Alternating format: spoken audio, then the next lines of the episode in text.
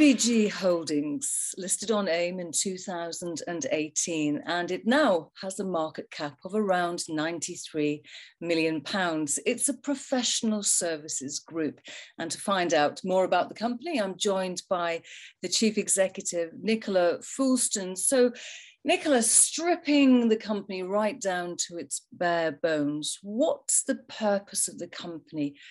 Who does it serve? So, I was asked to come in and look at the possibility of taking a legal services business to market around the time that it had really only just been a couple of businesses that had come to the public market, given my prior expertise in bringing a motorsport leisure business to the market for the first time. And what I noticed was that there were certain parts of professional services that I thought could benefit from being both professionalized, run on a more financially efficient and economic basis. So I did take um, the opportunity of taking Rosenblatt, the initial law firm, public, and then I cherry picked what I consider to be the best in class of professional services that I think could benefit from a kind of commercial upgrade, for want of a better word, and brought them together in a platform. So the purpose of the business was to show really um, both investors and clients what these businesses were capable of doing because law itself, the legal service business, more so than accountancy or any other professional services, is quite archaic in how it was running and economically quite an old model. So I felt there was real opportunity there. And today, although our market cap does not reflect uh, what I believe to be our current valuation, our, our results do show that on our metrics in terms of our margins, our net and gross margins, and in terms of our you know other KPIs, revenue per fee we're operating at sort of the best in class. And that really was the purpose of the business. So I'm fascinated by this best in class and the cherry picking element of your management style. So, what tell us about these products and services so that I can decide if I think you have cherry picked the best? best.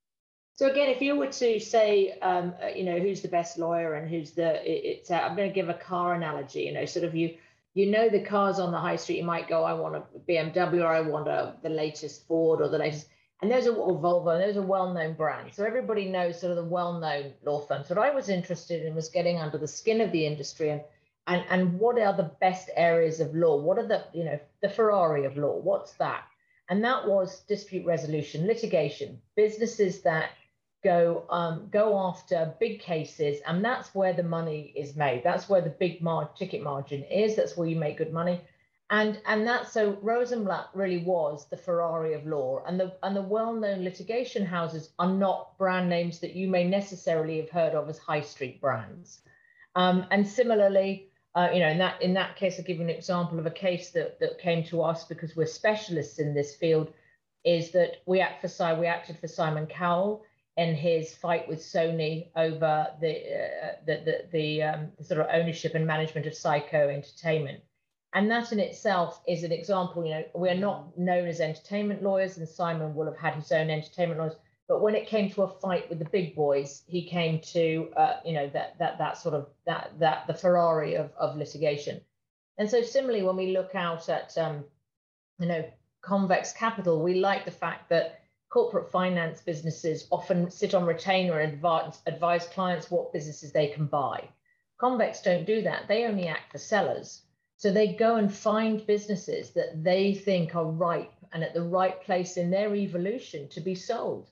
So they are go-getters of that business. So again, there's we like the fact that it was a go-getting, you know, build your business model. Uh, and those are the sort of products that that we have um, and then we went into litigation finance. And again, it was a case of people that are, are often high net worth founders, entrepreneurs of businesses that are not happy with things that are going on in their commercial world and they litigate to, to resolve that. And, and so again, all of these products that we have are kind of in a, often people think there is no synergy, but there's a lot of synergy between them because they tend to service the same client base.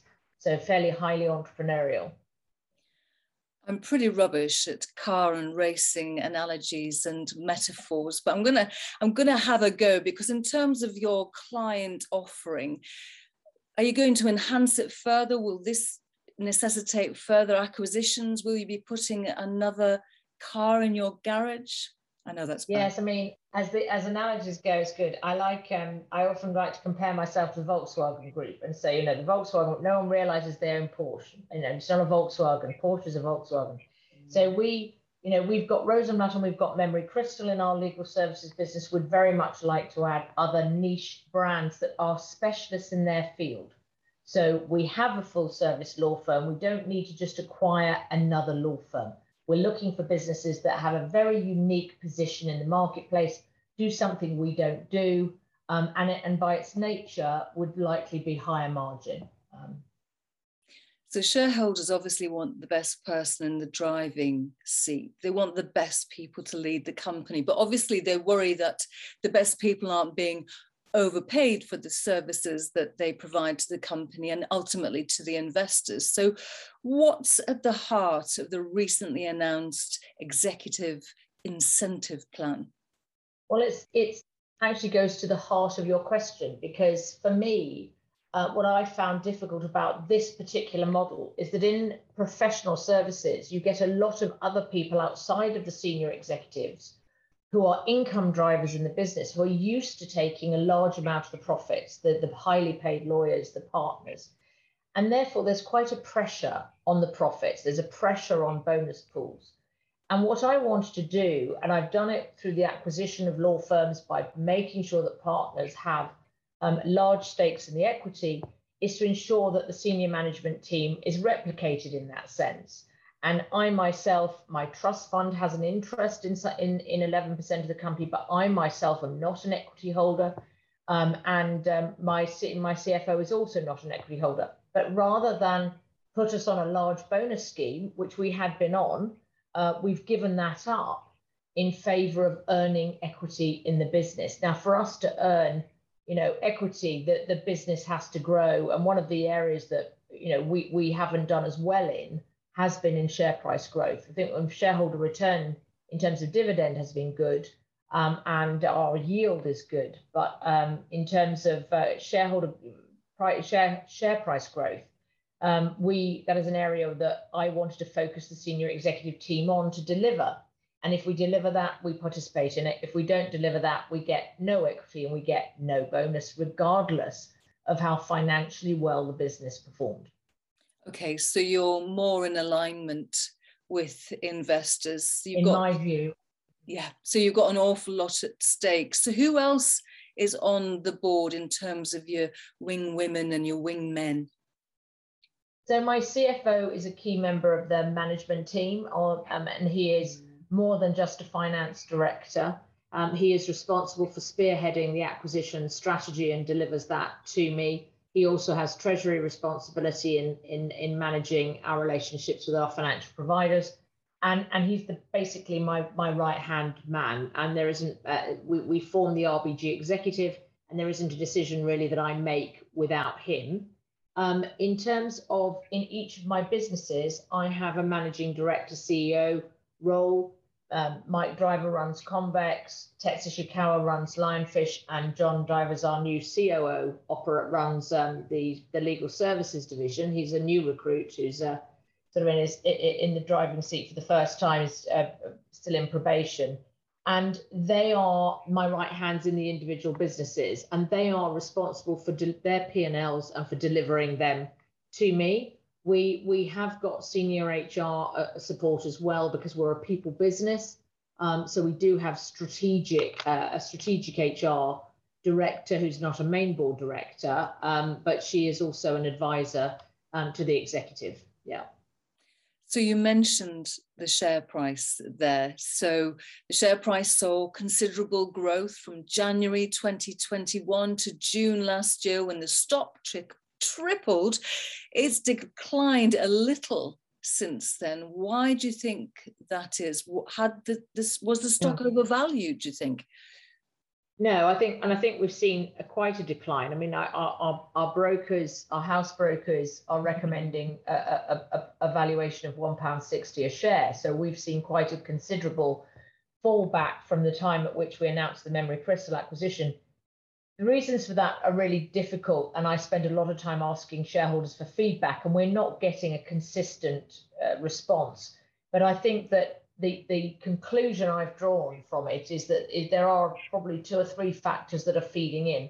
Um, one is the fact that we haven't in our litigation investments, either in the legal services sector or Lionfish, had a, a material result. We have had results and we have had wins, but they have not been uh, um, multi-million pound wins. And I feel that maybe the market is holding its breath to see if my strategy works, even though I thought the fact that we'd had some smaller wins was proof of concept. I think the other reason is obviously the economic um, background and the turmoil we're having on the markets generally. And the reason I'm not just relying on that in the way that people do, but the problem is that once that slides your price, then we're now running at a market cap where some institutions don't engage. So that's giving us an added problem. So it's a sort of self fulfilling situation where there isn't enough money at this level in the market, which we need to address. Um, and uh, and the and the other problem is that we're fairly illiquid. So you might uh, anyone who looks at our trading volumes will see that very small um, sell orders result in in very large movements in price, which is is difficult. So, what's the company's strategy? What are you going to do to address this? And also, dividends. That was a pretty tasty morsel that you gave us earlier on. Mm-hmm. So, what I'm going to do to address it is I think I've been quite proactive with retail shareholder engagement, and, and, and we're obviously proactive around institutional shareholder engagement. Today, and you'll know this better than I do, um, there is a re- what is a retail investor? I mean, there is a huge scope um, now between high net worth wealth managers, private client brokers, um, large scale family offices that are you know as large as some institutions, all the way down to someone who's now decided that they do want to do it themselves from their own desk, maybe in their spare time or with their savings. So I think the spread of private investors is much, much bigger than it's ever been. And whilst I think we've got good engagement with the retail shareholder, at what would be the smaller buy end, what we haven't got enough traction in is the high net worth private client sort of family office in the middle. And that is my target to try and get engaged, much more engagement. And we actually are running uh, at least one, if not two, um, investor lunches where we invite key high net worth managers and wealth managers to actually have a deeper dive into the business to get them comfortable with, with what we're doing and of course we can go out and have those lunches again. But um, what is a retail investor? Now there's a phd thesis if ever there was one nicola. So um, at these lunches what would you say to investors? You know how is the business doing? You said there that you're not getting the big cases but how is the business doing and is it well financed yeah, so I mean, we do. Um, yes, we are um, uh, currently have. I think it's uh, is it fifteen or 20? 20 million of debt in the business at the moment, which is a combination of term debt for the acquisition of Memery Crystal and a working capital facility. We're a very cash generative business, so um, all areas of the business are, are very cash generative. So um, that it is well funded. And obviously, we need to balance things in terms of our M&A aspirations, in terms of how we're going to finance them. We do have a strong dividend policy. We tend to distribute 60% of our retained earnings. So again, that's a, that's a very large amount uh, of money and gives a good yield. We're currently a yield around 6.57%, which is, is quite incredible, I think. Um, so that is what I would say to investors that, you know, we are, we've got big opportunities and frankly, if you can see, and, and, Investor Chronicle have also tipped us as a buy consistently, actually, Simon Thompson. And therefore, you know, I would be saying to investors, I think you will make, you know, money on us. We're, we're undervalued at this point. Um, and that would be my pitch. Okay, so let me get a little bit personal because you are the face of the business. So, what is your vision of the company in terms of your own exit strategy. I'm just wondering could the business survive without you in the driving seat? Well, I think that you know one would love to think that that it wouldn't, but of course, no one's indispensable. Um, and ultimately, I think that the most important thing you want to do in my role is is always build something that has a very solid base and that it's not all about you. It's about strength and depth in your management team. And that sounds like a typical management cliche, but I am only as good as the team around me. And I can only I, I am freed up to deliver so much more for the business if I have strong people in those roles. And in fact, I would go one stage further. This is the first time I've been in a business where I've been able to attract entrepreneurs. Mike Driver is an entrepreneur, you know, Tetsuya Ishikawa is an entrepreneur, and they are able to be entrepreneurial within the framework of a public company and a public environment in a way that um, you know I haven't seen before. So I think actually, you know, there are many people who would be capable, not least my CFO, of stepping up into my shoes. Um, should I go under a bus, let's say. and hopefully that won't happen. But long may that cherry picking continue. Nicola Foulston, Chief Executive of RBG Holdings, thank you very much indeed for joining us. Thank you, Sarah.